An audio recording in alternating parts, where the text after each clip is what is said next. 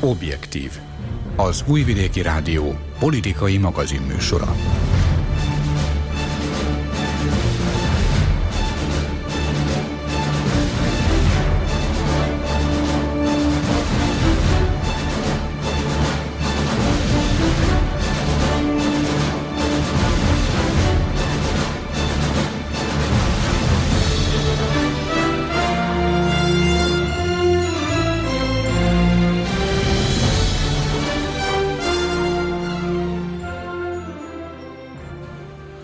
Jó napot kívánok, kedves hallgatóink! Patócs László vagyok, Objektív című műsorunk ügyeletes szerkesztője.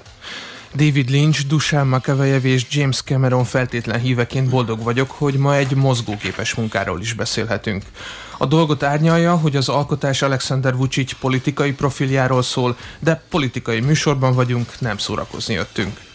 Talán az elnök sem szórakozott a látottakon, noha a dokumentumfilm minden kockája róla szól.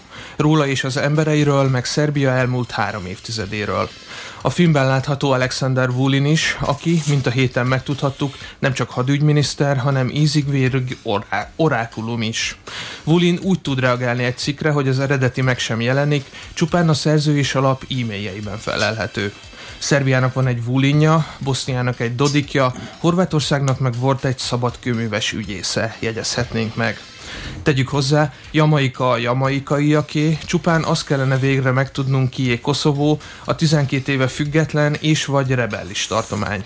Mondjuk így, egy térség, amelyért most egy ideig legalább hárman felelnek egy Grenell nevű amerikai külön megbízott, egy Grenell nevű németországi nagykövet, és Grenell, aki az USA országos hírszerzési igazgatóságának a vezetője. Várhatóan szó lesz még Orbán Viktor évértékelőjéről és az uniós költségvetési vitáról, de ne rohanjunk előre, adjuk meg az uralkodónak, ami az uralkodóé. Első kérdésem a stúdióban ülő Csíkos Zsuzsához, Guszton Andráshoz és Öreg Dezsőhöz kicsit uh, trükkös lesz.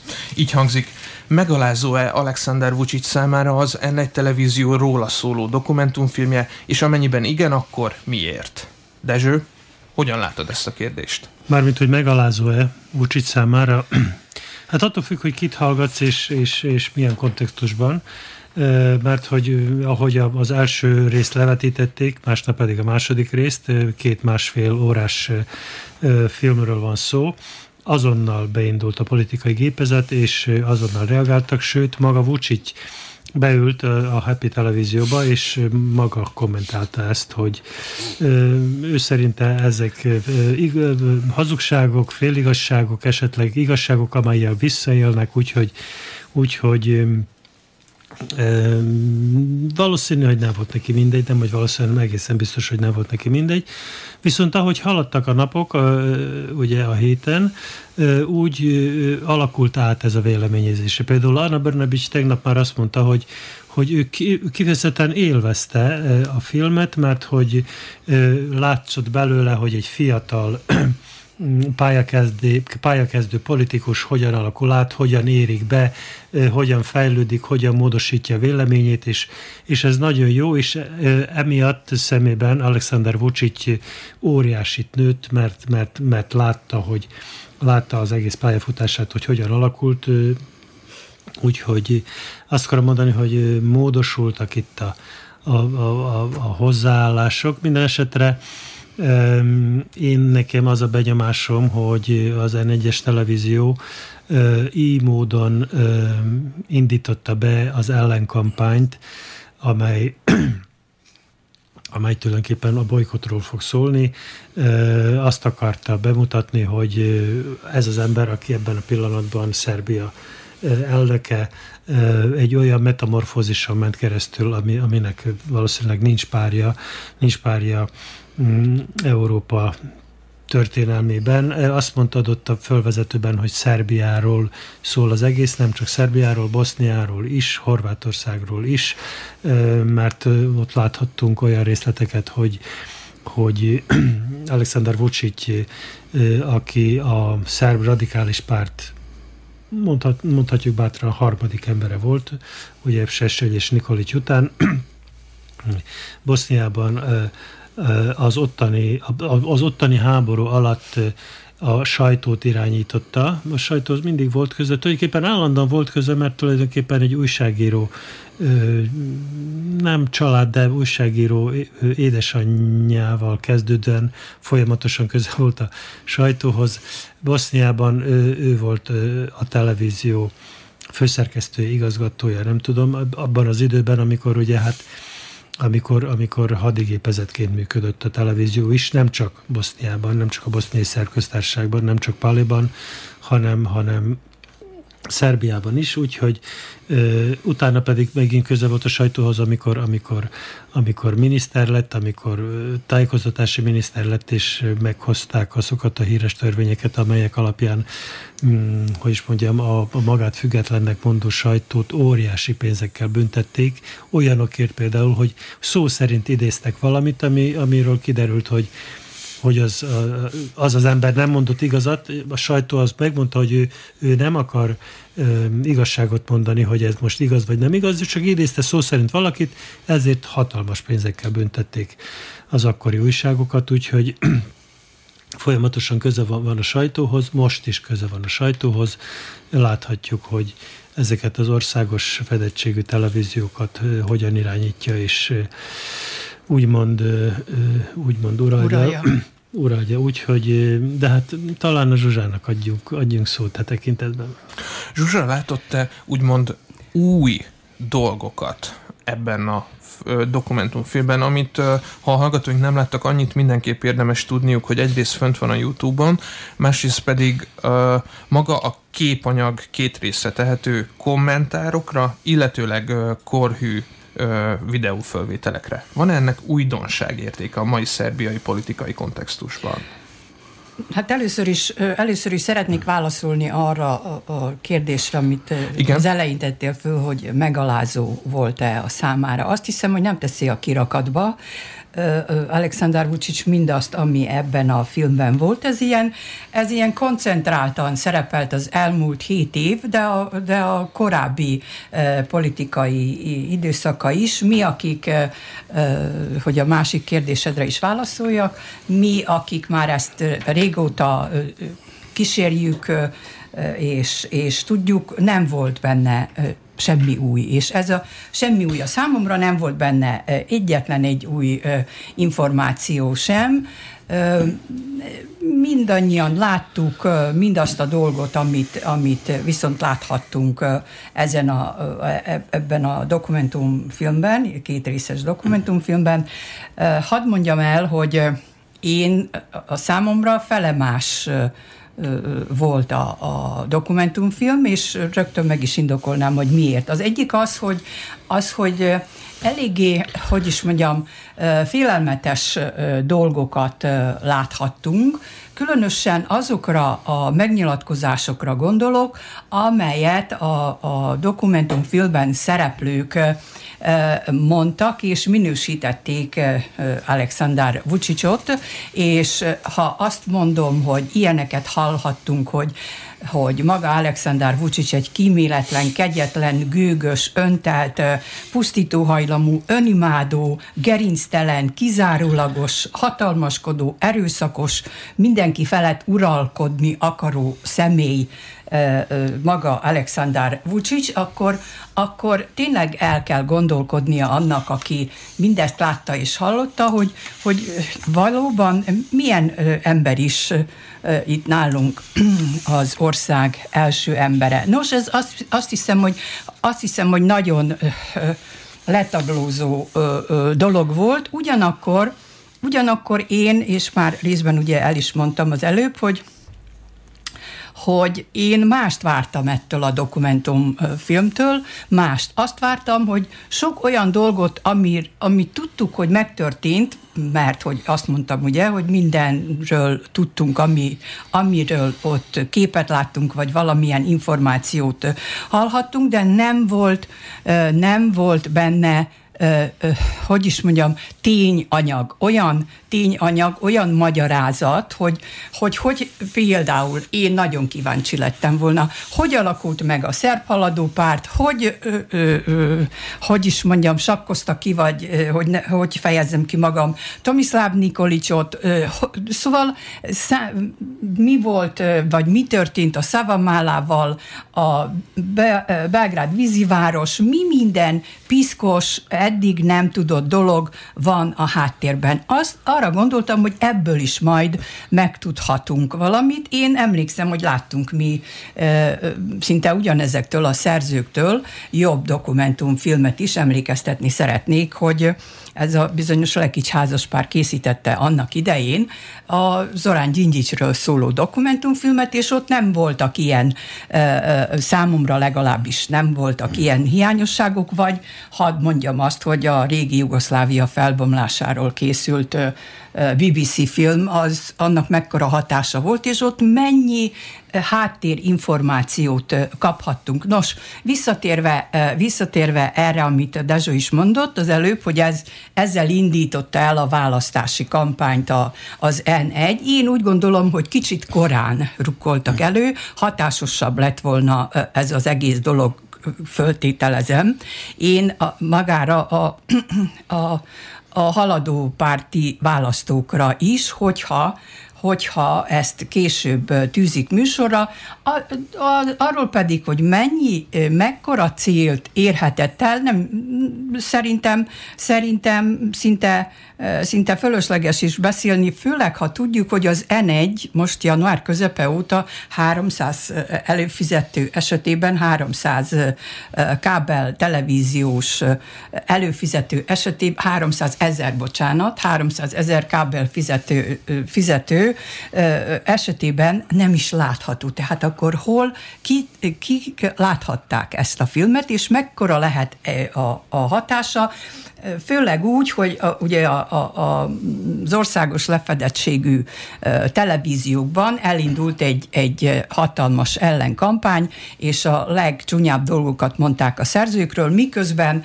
miközben azt mondták, hogy ez egy, ez egy politikai pamflet, ugye így mondjuk mi is nem is tudom pontosan, de ezeket a kifejezéseket hallottam, hogy egy olyan, hogy egy olyan Vucicsi szerbgyűlölő az egész műsor, amit, ami elvárható is volt már ettől a résztől már, mint az N1 és az ellenzék és a stb. stb. Számomra se hordozott kifejezett újdonságokat ez a történet egy dolgon lepődtem meg személy szerint, hogy Vucic a jogi egyetem legjobb hallgatójaként nem dolgozott a szakmájában, de ez ténylegesen apróság az egészből kifolyólag. Viszont összeállított egy hatásos és akár még megkockáztatom hatékonynak is tűnő narratívát arról, hogy én, én Zsuzsán szavait annyival pontosítanám, hogy nem az emberről szólt, hanem a miniszterelnökről vagy a politikusról, és itt most cezúrát vonnék az ember és a politikus közé. András, hogyan látod ezt? Van ennek egy összefüggő narratívája, ami akár még a megingó szavazókat meg is tudja szólítani? Nincsen. Nem volt neki összefüggő narratívája, és ahogy a legelső kérdést tetted, hogy megalázó volt-e, azt gondolom, hogy nem volt megalázó. Számomra ez a műsor többet jelentett volna, ha kizárólag Vucicról szól, Vucic tetteiről, cselekedeteiről, beszédjeiről, amit közbevágtak számtalan véleményt, főleg újságírói, szociológusi, pszichológusi véleményeket, ezek, ezek már bizony roppant szubjektív értékelések. Sőt, eseténként nem fogom megnevezni, hogy ki mondta ezt, csak felháborodva mondta az egyik ilyen megszólaltatót, hogy ellopta az összes ötletünket, ugyanazt mondja, amit mi mondtunk.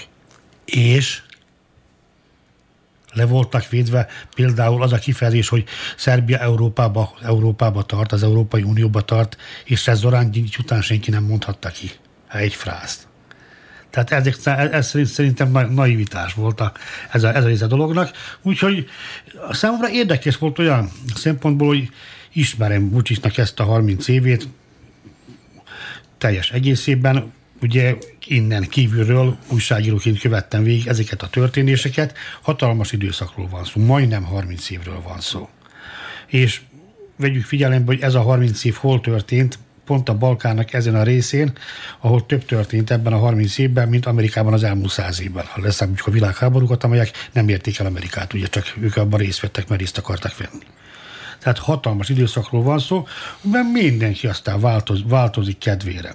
Ami, ami a számomra érdekes volt, az, hogy összefüggésségében talán én sem láttam ennyire így mert magamban, mikor ül az ember, hogy három óra hosszát gondolkozon azon, hogy, és próbálja összerakni a saját emlékeiből, a Alexander mit csinált ebben a három évtizedben, lehetetlen, persze ilyen nincsen. A mai internetes világban ugye ezt meg lehet csinálni, de ez hatalmas munkát igényel. Mondom, számomra a hiányosság volt az, hogy az, hogy túlságosan sok volt a kommentár, engedni kell az embert beszélni, illetve csak meg kell ismételni azt, amiket elmondott. Ő ebben 30 évben sok mindent mondott, volt ebből is ami bekerült, volt, ami nem került be. Például az, hogy 2015-ben itt Újvidéken a rendező pályaudvaron jelentette be, hogy 2018-ig gyorsvasúton megyünk Budapestre. Ugye most 2020-ban is ez a gyorsvasút még el sem kezdett épülni, a mai napig sem. És ilyet lehetne sorolni, sorolni, sorolni. És ugye Dezsivel kicsit vitáltak, de nem vita, csak azt mondja, hogy nem, nincs ez az ember a környékén, nem lát ilyen, ilyen, ember, ilyen hasonló embert, aki ekkora metamorfózisokon esett át. Hát itt van a szomszédban, nem kell messzire menni, úgy hívják, hogy Milo Gyukánovics aki 1989 óta fönt van, egy, egyenesen fönt van, különböző hat, hatalmak keretében. Ugye ő volt a másik szem a fejben 1989-ben, egyike volt, akik ezt a másik szemet megtestesítették Bulátovittyel és Márovittyel együtt. Ugye Márovityot még mindig nem adták ki Montenegrónak, ahol jogerősen elítélték, most pedig egy NATO országnak az elnöke, és tegnap jelentette be, hogy nagyon szeretne megjelenni Srebrenicában, miután ő már nagyon régen azt vallja, hogy ottan genocidium történt. Hát elő kellene venni a 95-ös újságokat, hol volt akkor Gyukánovics, és, miről, és mikor beszélt akkor népírtásról. Tehát óriási fejlődésre tudnak átmenni még a politikusok is, és ez fejlődés nem biztos, hogy mindig pozitív irányú. Na most én ezt nem olyan szándékkal mondtam félre, nem akarok védeni egyáltalán szóval vitába szállni, de én Anna Bernabicsot idézve mondtam ezt, aki, aki azt mondta, hogy ő csodálattal nézte, és a szemében óriásit nőtt Alexander Vucic személye, mikor ezt mind meglátta, hogy mekkora, mekkora metamorfózisra ment keresztül. Tulajdonképpen ilyen kontextusban mondtam ezt a mondatot. Én pedig, én pedig Lászlónak a megjegyzésével kapcsolatban szeretnék egy-két mondatot mondani, mégpedig azt, hogy igenis őról, mint személyről szóltak ezek a megnyilatkozások, amit én itt felsoroltam, az, hogy kíméletlen, gőgös, kegyetlen, stb. stb. stb. És, és szeretnék, szeretnék egyetérteni, illetve egyetértek Andrással, amikor azt mondta, hogy túl sok volt ez, és túl szubjektív volt, ezt még én is fölírtam magamnak, hogy ezek szubjektív vélemények, hadd mondjam el azt, hogy pszichológusi 90%-ban ilyen pszichológus megítélések voltak, holott, holott ha, már, ha már ennyien szerepeltek, akkor inkább, inkább azt vártam volna el, hogy ezek a megszólalók, így ahogy, ahogy András is mondta, hagyni kellett volna, hogy azért legalább három mondatot, összefüggő három mondatot mondjanak, de azt értékeljék, amit csinált vagy nem csinált, és ne azt, hogy milyen ö, ö, ember volt, és milyen, milyen megszállott, mert végül is az derül ki belőle, hogy megszállott, de keményebb kifejezést is használhatnék. És amit az elé még elfelejtettem elmondani, csak azért csatlakozzak a másik két kollégához, hogy én is még erősítem, hogy kampány van és ez a kampánynak bizony a része is. Úgy látszik, hogy érdekes kampány lesz, még ugye a választásokig bő két hónap maradt hátra, tehát lesz még miről beszélnünk. Érdekesnek is mondható, én csúnyának mondanám, de pont ezt akartam mondani, hogy azért voltak ezek szerintem ezek a bevágások méghozzá, hogy is mondjam, meg, meghatározott rendezői módszerekkel, tehát egy sötét háttérrel, szóval minden sötét volt ebben a filmben, ez, ezért volt a háttér is sötét, amikor ezek nyilatkoztak, Na de ez kampány.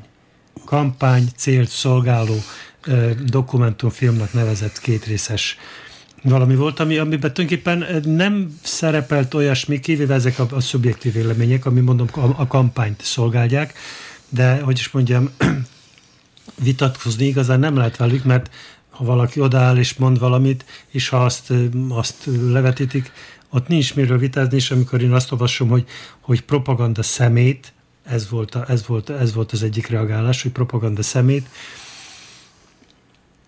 cáfolják meg, cáfolják meg, ennyi. Csak ennyit lehet hozzáfűzni.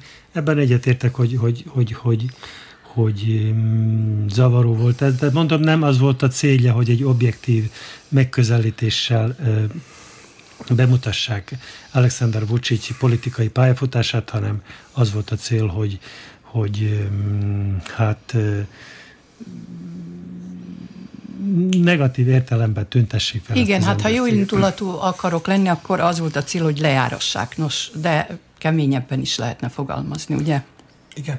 Na, most, hogy sikerült visszaszereznem a szót szerkesztőként, csak Zsuzsához annyit, hogy igen, most, hogy mm, reagált a reagálásomra, értem, hogy mit mondott, egy kicsit félreértettem az elején. Az én személyes, szubjektív véleményem meg az volt, hogy tehát ténylegesen ez a film nem elsősorban Alexander Vucic személyét hanem a politikai dimenzióit, tehát a politikai, a ö, közéleti szereplését ö, állítja pellengérre, viszont egyetértek magával, hogy azok a kiemelt reakciók, azok tényleg lehet, hogy már egy kicsit ténylegesen személyes dimenziókat nyitottak meg, ami nem föltétlenül helyes. Egy utolsó rövid vagy hosszú ö, válaszokat igénylő kérdéssel zárnám le a dokumentumfilm blokkot elgondolkodtam azon, hogy milyen szövegkörnyezetbe ágyazza ez a fölvétel az Alexander Vucic körüli politikusokat, minisztereket. Mit gondoltok, mit gondolnak a stúdióban ülők erről a dimenzióról? Volt egy ilyen kiolvasható rész, hogy olyan embereket állít maga köré, akik bizonyos okok miatt minden körülmények között lojálisak maradnak hozzá. Mit gondolnak erről a gondolatról? És akkor itt most ne soroljam föl az, elm, az elmúlt egy-két évben ö, érintett minisztereket, stb. stb. Vagy magát Vulint, aki sokat tett, hogy most témaként szerepeljen, vagy magát Milutin Jelicsit Lutkát, aki egy új politikai karriert indított a mai nap folyamán. Akarjátok, vegyétek cinizmusnak, lehet, hogy az, lehet, hogy nem az, de mindenféleképpen Vucic tudja a hatalmat gyakorolni. Erről, erről ez a véleményem. Pontosabban ebben a pillanatban Szerbiában ez a fajta politizálás, erre, erre a fajta politizálásra van vevő, nem is kevés vevő van, úgyhogy Úgyhogy ez van. Az, hogy viszont, hogy a, a körülötte levő emberek, hát azért, azért vesz maga körül ilyen emberek, akik meghatározott célcsoporthoz szólnak, egy, egy, egy hadügyminiszter, vagy, vagy, egy, vagy a titkosszolgálatok vezetője, vagy, vagy maga a kormányfő asszony, ezeknek meghatározott célcsoportjai vannak, és ez, ezekhez szól, úgyhogy de hát van egy politikus, aki szeret közmondásokban beszélni, bizonyára ebben az esetben nem mondaná, én mondom madarat tolláról, ember barátjáról. Hát igen, és, és persze kiderült ebből a filmből, és volt arról is szó, hogy, hogy milyen, hogy is mondjam, környezete van Alexander Vucicnak, és hogy a saját, hogy így mondjam, testük árán is védelmezik őt, ami látszott abból is, azokból a reakciókból, ami a kormány pártok párt részéről ugye elhangzott éppen a film kapcsán az, hogy propaganda szemét, amit az előbb Dezső is említett, vagy, vagy, vagy Anna Brnabicsnak a, a nagy-nagy kirohanása, hogy ő mennyire tiszteli most ezek után még sok százszor jobban a, a, az államfőt, mint ahogyan eddig ezt tette, ami nem is tudom, mit lehet erre mondani. És mások is ugyanígy pártfogásba vették, a, a, a PIN körüli elemzők, aki látott egy, egy vagy két ilyen műsort, az tudja, hogy tudja, hogy mi zajlik a háttérben. Nos, ennyit. Így van, és ö, váltsunk jelenetet, forduljunk Koszovó irányába. Ha nem tévedek, akkor hétfőn ünnepelte az önállóságának a 12.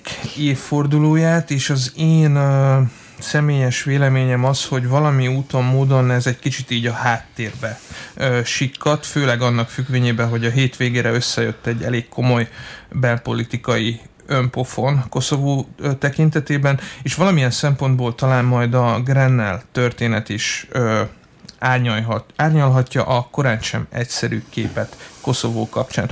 Hogyan látták a stúdióban ülők ezt a függetlenségi ünnepséget, érezték-e a koszovói nemzeti öntudat sarjadását belőle? Igazad van teljesen, hogy abban a megalapításban, hogy nem volt, nem volt eufória. Persze én nem tudom követni a közvetlen koszovói tévécsatornákat, de abból gondolom, hogy így van, hogy nem voltak óriási hevesek a reagálások sem Belgrád részéről. Ugye kiszólalt meg Gyurigy, akinek mindig meg kell szólalnia, aki a nemzetközi közösség szégyenének nevezte azt, hogy a koszovói képviselőház ünnepülésén nem csak az úgynevezett Koszovó, hogy ő fogalmaz zászlóját vitték be, hanem az úrcsékának a lobogója is itt volt, és kb. itt véget ért ez a, ez a történet. Valamiért a, úgy érezték a mostani koszói vezetők, hogy nincs mit ünnepölnünk, és valahol azt gondolom, hogy igazuk is van ebben, hogy egy nagyon nehéz kormányalakítás után vannak éppen, hogy csak túl, Európában, a világban nem úgy néz ki, hogy most túl nagy volna az aktuális támogatottságuk. A régi barátok meg vannak távol attól. Az Egyesült Államok messze nem emelte fel a kezét Koszovóról, Koszovóról ugyanígy azt gondolom, hogy Németország sem fontolgatja, hogy visszavonja Koszovó elismerését. Tehát ilyen szempontból a stabil, a stabil a helyzetük, de új szövetségeseket nem tudnak találni, és amit magad is csak filmmondattal említettél, mégsem nevezve ezt a jamaikát, ami állítólag elismert, aztán kiderült, hogy mégsem ismert el, azután lehet, hogy mégiscsak valahogy elismert ezt, én még megvárom a végét, hogy mi lesz ennek pontosan a vége, hogy egyáltalán tudja a jamaik, hogy a külügyminiszter, hogy hol van Koszovó, és pontosan ki ezt tartozik, de ebben végképp nem, vagy, végképp nem vagyok biztos, de ez ugye nagy jó. Azt viszont pontosan tudja, hogy hol van az Egyesült Államok, és hogy milyen befolyással pontosan, bír Jamaikában, úgyhogy... Csak úgy látszik, hogy nem volt elég erős az a szenátor, aki nek az volt a feladat, hogy meggyőzze, hogy meggyőzze Koszovó elismeréséről, viszont a külügyminiszterünk Dacsici jó, jót le tudja ütni a poénokat, abban a pillanatban, hogy most hogyan várják el Szerbiától, hogy függesse fel a Koszovó elismerésének visszavonására vonatkozó kampányát, amikor Pristina sem vonta vissza azt a kampányát, amely a Koszovó elismerését célzó, elismerését, a Koszovó elismerő országok sorát bővítendően kampány. Tehát ez a történet megint csak Belgrád jött ki egy kicsikét jobban. De az igazi probléma az, hogy nem mozdult el ezen a héten sem semmi, ami a koszovói rendezést elősegíteni.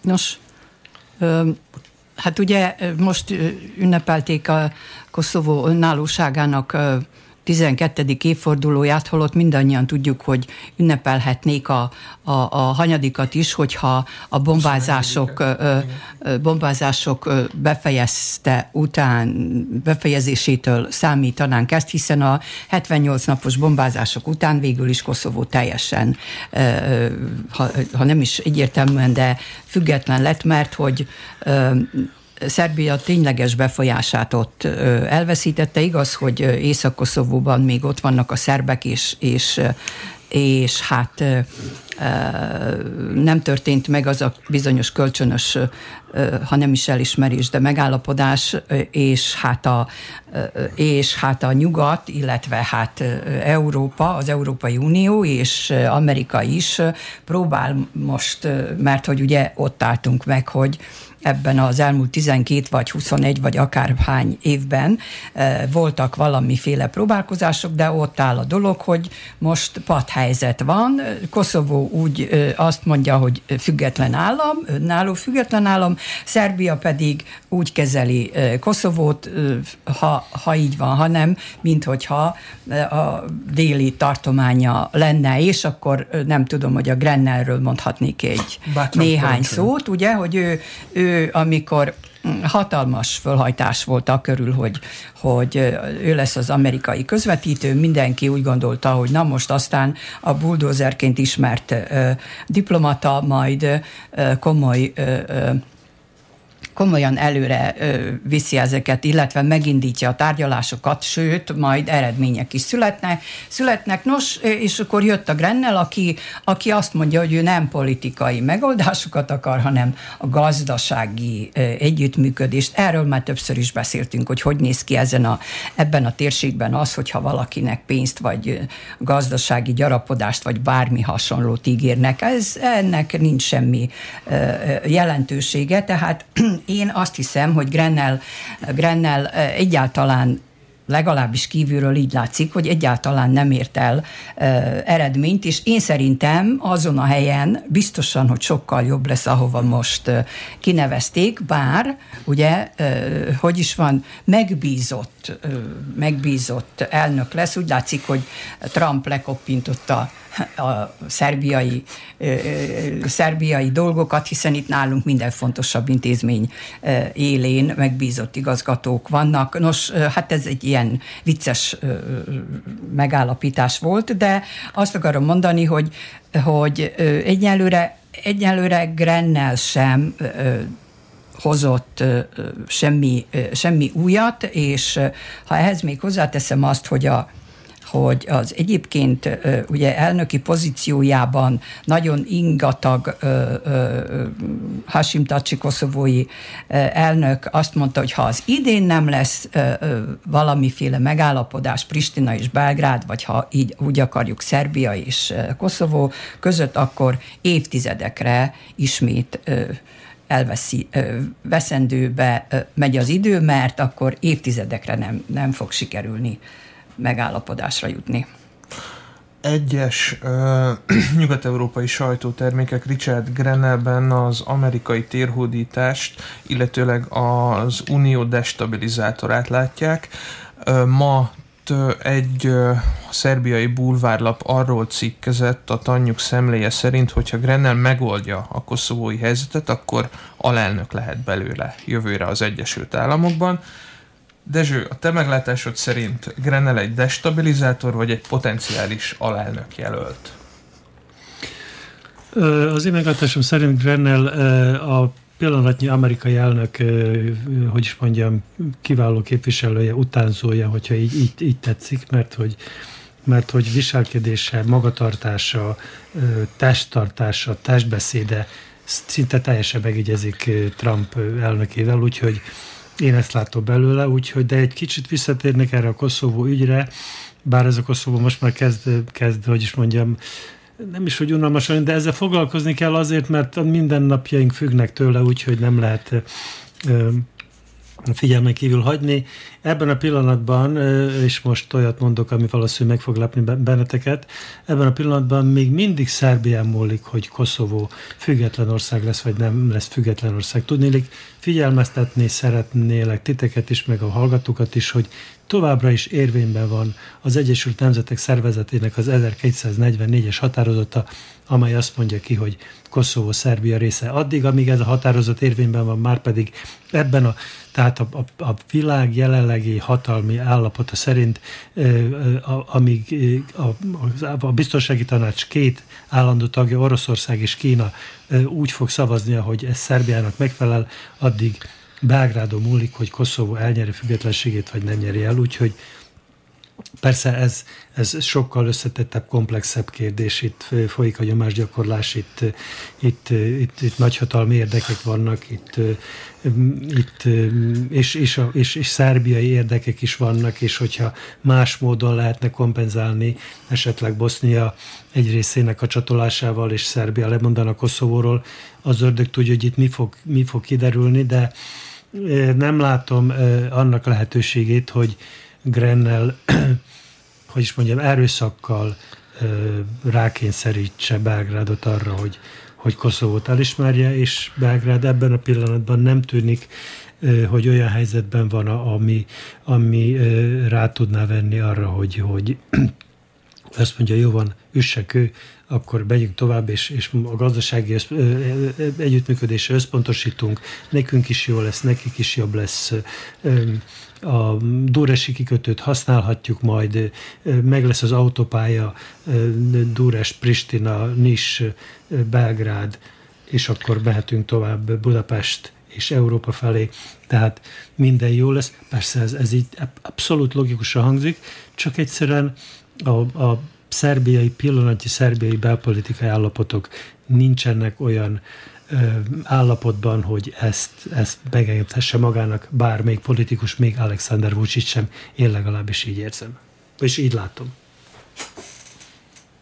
Hogyha nincs több hozzászólás a koszovói témához, akkor a második legismertebb jamaikai sebességével átvándorlunk Bosznia-Hercegovina témájára. Bosznia-Hercegovina kapcsán meg kell jegyezni, hogy nem csak az 1244-es határozat van érvényben, hanem a Daytoni egyezmény is.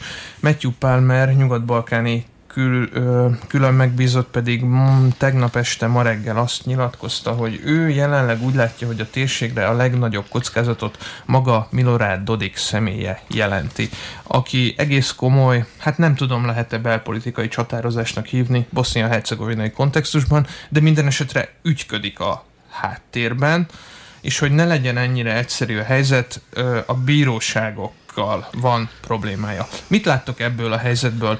Élesedik az a kontextus, élesedik az a helyzet, ami már évek óta rányomja a bélyegét Bosznia-Hercegovinára, várhatóan megnyugvás a téren, vagy mi lesz Dodik következő lépése?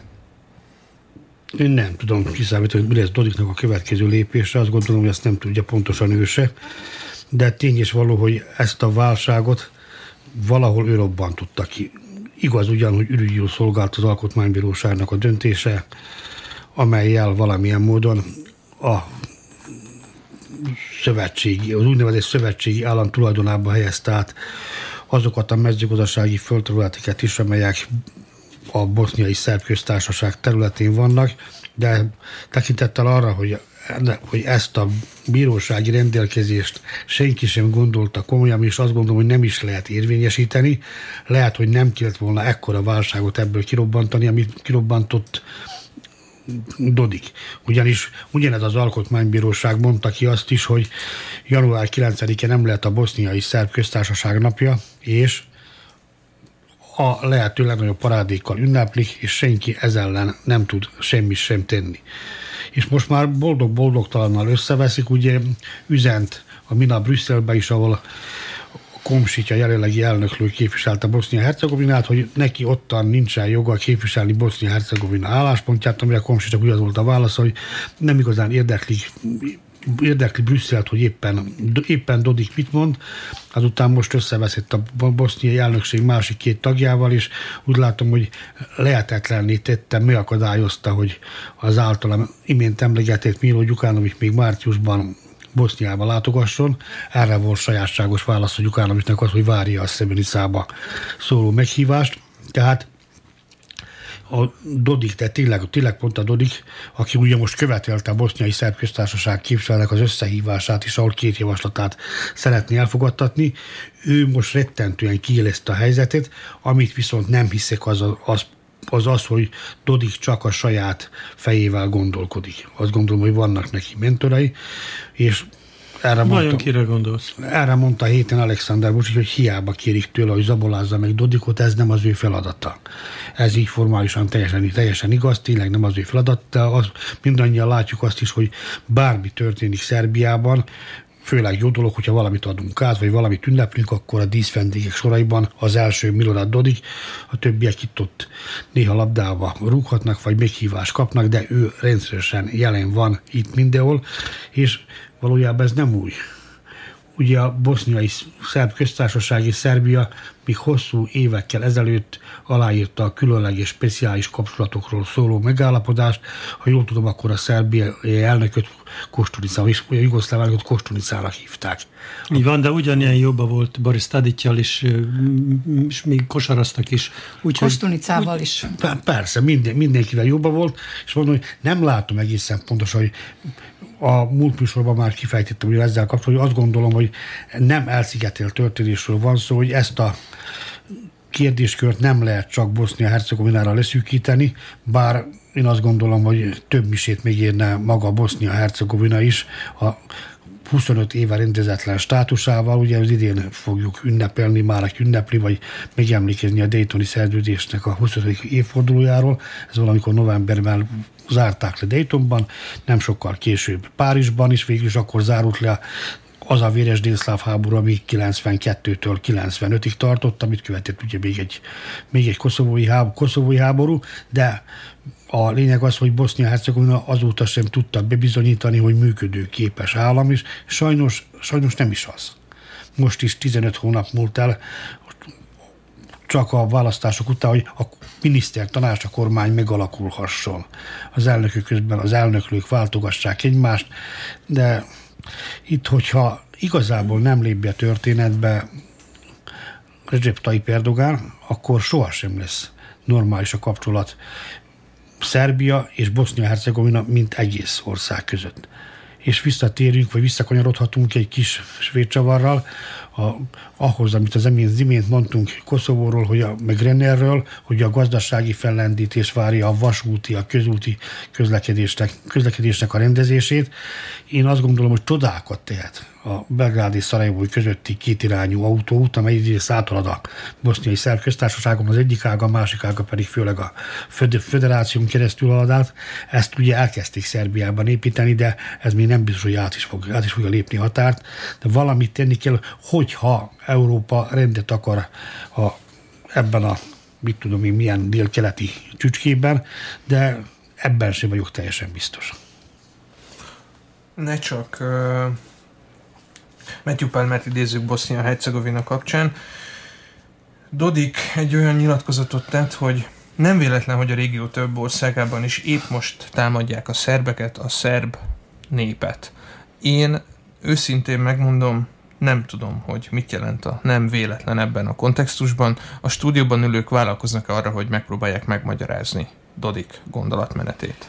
Nem véletlen, igazából nem véletlen, mert folyamatosan, ugye Dodik folyamatosan egy renitens politikus, és hát eh, mindig megtalálja a módját annak, részben már András is beszélt erről, mindig megtalálja a módját annak, hogy, eh, hogy felszítsa a, a politikai eh, viszályokat és a, és a kedélyeket, és ha jobban odafigyelünk, akkor ez látszik, hogy minden alkalommal akkor rukkol elő azzal a fenyegetőzéssel is, hogy referendumot rendeznek a kiválásról, most is azt mondta, hogy goodbye Bosznia-Hercegovina, ugye? Így kezdte, amikor ez az egész cirkusz ö, ö, elindult, tehát mindig akkor, ö, akkor ö, rukkol elő ezzel, amikor, amikor már úgy látszik, hogy ö, Koszovó kapcsán valami megoldás akarna születni. Én emlékeztetni szeretnék, hogy amikor 2018 nyarán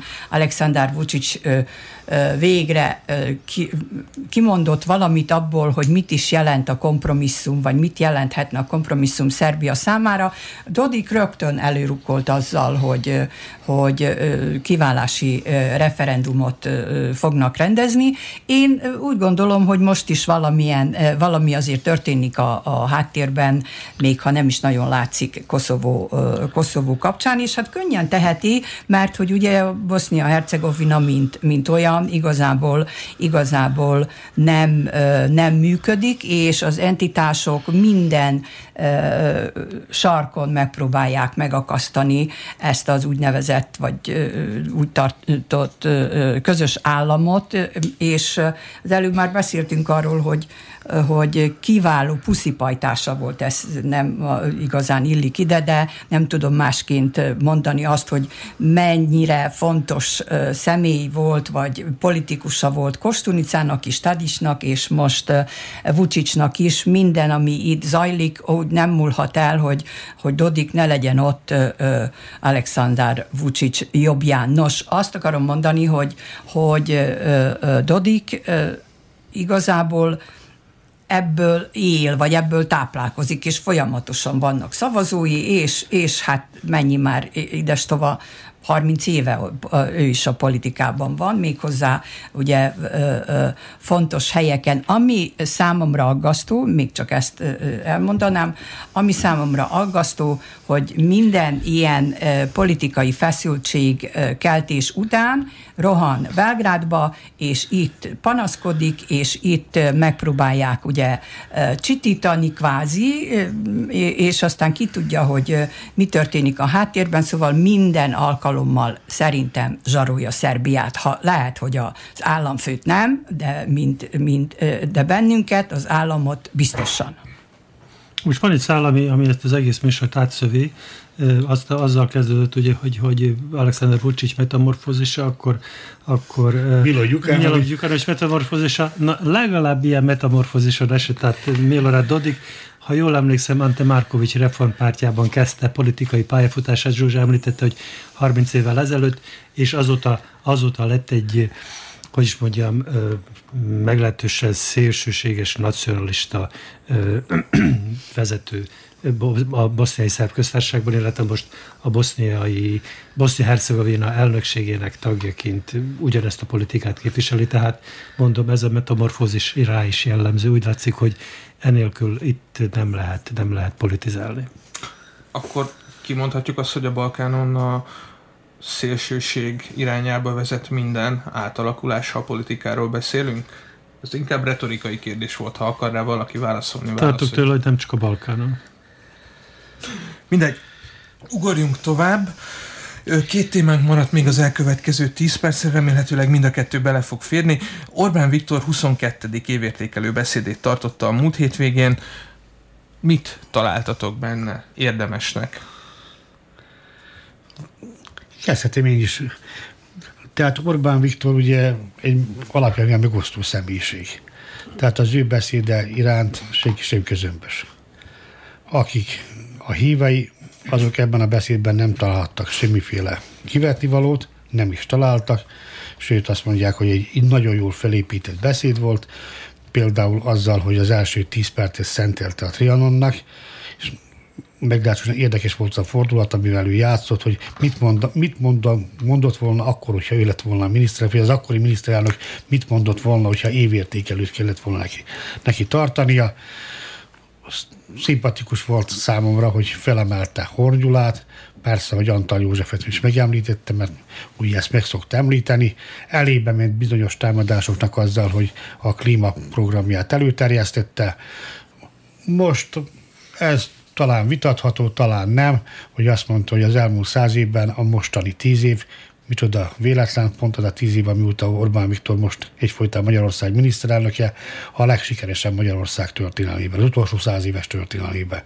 Hát valójában ez valahol igaznak tűnik, mert ugye ebben elvesztettek két, két világháborút, volt egy forradalom, ami után jött egy orosz, orosz megszállás, nem igazán volt Magyarországnak az, utóbbi az utolsó száz évben ilyen sikeres időszak a gazdasági értelemben, mint amilyen ez. Ugye, hogyha visszament volna és 150 évre, akkor ezt lehet, hogy nem mondhatta volna el.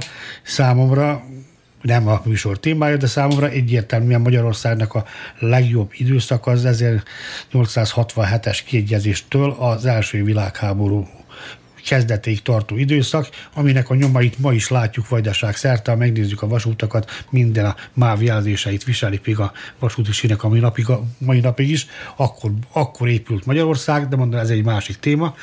Viszont ugyanakkor akik Orbán Viktor nem szeretik, azok is vannak szép számba, személyre vetik, hogy most is csak Brüsszelt támadta a menekült problémát, úgy kezelt, úgy kezelte, hogy ahogyan, ahogyan eddig is kezelte, tehát meglehetősen elutasító, a fáradt, a fáradt Brüsszelről beszél, és azt mondják, mondják el, akik, akik ezzel egyetértek a többit.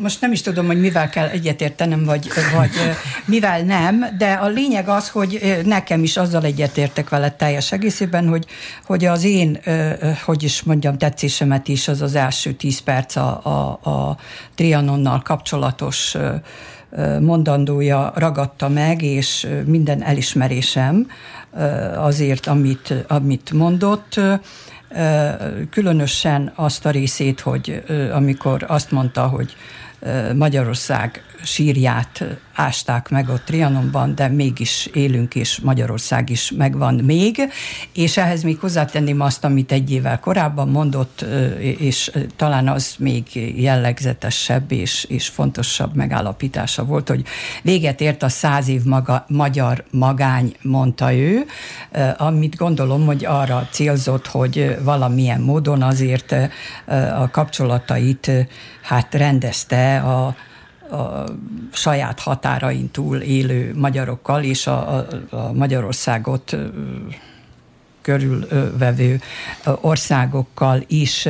Azt azért hagyd tegyem hozzá, hogy sokkal, hogy is mondjam, sokkal szolidabb, kevésbé lendületes és lelkes beszéd volt ez, mint egy évvel korábban, bár azt mondják, hogy még ilyen hosszú beszédet nem tartott az elmúlt ugye 22 alkalommal, vagy 22 évben, és hát én azt találom még ebben a, e, ebben a beszédben érdekesnek, hogy hát beszámolhatott arról, amit ugye tavaly a nagy lelkesedéssel, és én szerintem ugye a 18-as, a 2018-as választások eredményének tükrében elmondott, és, és új rendelkezéseket vezettek be, elsősorban ugye a családtámogatásra gondolok, a sokféle fajta segítségre, pénzosztásra, mondtam már egyszer, de megismétlem, mintha az ablakon dobálták volna be a pénzt, de hát ez van, jó, jó hogyha erre van lehetőség, és ennek a jó eredményeiről számolhatott be. Többek között azt is, azt is ugye sorba vette, hogy Magyarország exportja 100 milliárd dollár vagy euró, azt hiszem euró, euró. euró volt, és hogy ezzel 34. a világon, miközben a lakosság számát illetve a 94. ország a, a világon, hogy hogy valószínűleg, hogy ez maximum volt, és ezért nem, nem születhettek látványos újabb hát javaslatok vagy rendeletek. A klímavédelemmel kapcsolatos dolgokat egyébként mindenki túl kevésnek tartja, és olyan dolgokról van benne főleg szó, ami hát normális lett volna már egy vagy öt, vagy mit tudom én hány évvel ezelőtt is, az erdősítés, meg a szemétgyűjtés, meg a stb. Szóval nem, nem, nem egészen olyan volt, mint, mint amit gondolom én elvártak, vagy elvártunk volna a magyar kormányfőtől. Csak egy mondata Zsuzsa megállapította, hogy észrevette, hogy nem volt a beszéd annyira lelkesítő, mint egy évvel korábban. Persze. Tavaly Magyarországon két választást is kellett tartani, tehát tavaly kampány év volt, választás év volt, úgy kellett beszélni. Ezt is előre is bocsátotta, hogy választások két év múlva lesznek, most két évet talán dolgozni kell. Ugye tavaly pedig voltak az Európa Parlament, parlamenti választások, voltak a helyhatósági választások. Tavaly lelkesíteni kellett. És ami, ami a sikereket illeti, nyilvánvaló, hogy az elmúlt tíz év az valóban sikertörténet Magyarországon, na de emlékeztetni szeretnék arra, hogy ezt az Európai Unió tagállamaként érte el Magyarország hathatós Európai Uniós segítséggel, úgyhogy ezt, ezt benne van. A korábbi kormányok is voltak, amikor már Magyarország az Európai Unióhoz tartozott, de ott infrastruktúra, ők akkor, akkor voltak ott, ahol most Szerbia tart, hogy infrastruktúrális beruházások kellettek, utakat kellett építeni, vasutakat, stb. modernizálni, mindent, mindent, úgyhogy most voltak a fejlődés útján.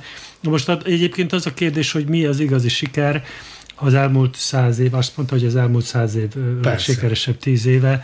Nem tudom, hogy ki mit tart sikernek, például én gondolom, hogy, hogy valaki, aki, aki revizionista politikában gondolkodik, mert bizonyára vannak ilyenek, és akkor, akkor eszébe jött mondjuk az első bécsi döntés, a második bécsi döntés, amikor összecsatolták. Ez, ez, gazdaságról beszélt itt, gazdasági Csak mondom, hogy, hogy, hogy ilyenek is akadhatnak, de ebben nem mennék bele, mert, mert ez tényleg nem, nem kosser téma. Csak két nagyon rövid gondolat. Például a gazdasági siker lehet az is, hogy van új kikötő, magyar kikötő az Adrián, ezt azért tényleg ne felejtsük el. Szerkesztőként én pedig nem mennék bele az évértékelő mély ö, elemzésébe, csak két filmcímet mondanék, ö, csak a szél, illetőleg ítélet Magyarországon, és félmondattal utalnék a nemzeti konzultáció kérdéseire, de a maradék két és fél percet valaki próbáljuk meg kitölteni az Európai Unió költségvetéséről szóló hosszú éjszakák elemzésével. Nagyon röviden nem született meg a 7 éves uniós költségvetés. 80-100 milliárd kiszámolja ilyen összegbenről nem tudtak megegyezni. Mikor? So, sokkal nagyobb összegről nem tudtak megegyezni, úgyhogy nem is baj, ilyen kevés idő maradt, mert ez a, téma, ez a téma mindenféleképpen még vissza fog köszönni az objektív műsoraiban. Ugye az alapköltségvetés fogozkodjonak meg 1 billió 90 milliárd euró, ez egy 7 éves költség. 1100 milliárd, ugye, és könnyebb kimondani. Így könnyebb kimondani, de, de magyarul úgy mondják, hogy egy billió. Igen, Persze, van.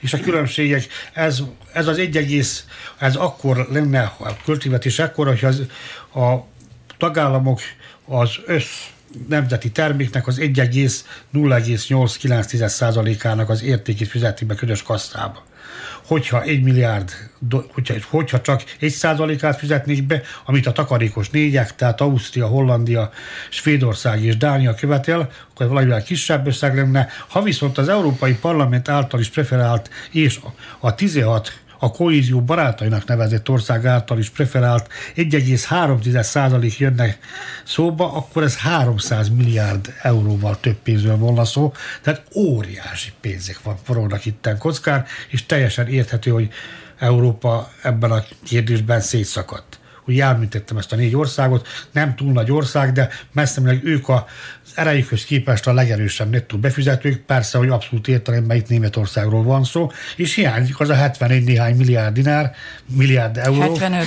amit Nagy-Britannia szokott befizetni az uniós költségvetésbe.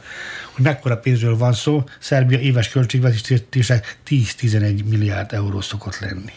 Ez, ez csak az első éjszakázás volt, ki tudja hány lesz még, ezt ugye a befejezéssel a végén el is mondták, és én, ha már az előbb Orbánról beszéltem, akkor hadd tegyem hozzá, hogy egészen addig azt, azt nyilatkozta, egészen addig, míg nem tudjuk, hogy mennyi pénz lesz a kasszában, egészen addig nincs értelme arról beszélni, hogy ki mennyit kaphat belőle, és, és hát ő is megismételte ezt a bizonyos 1,3 százalékra emelendő nettó befizetést, ami ahhoz képest, hogy hogy ezek a, sokan azt mondták, hogy fukarországok még egy százalékot se akarnak fizetni, és ahhoz képest, amit a, az, a tanács elnöke mondott, ugye, hogy 1,07 vagy 007, most már pontosan ezt nem is tudom, és teljesen ugye lényegtelen is végül, végül mert hogy az 1,3-ig az, az így rettenetes nagy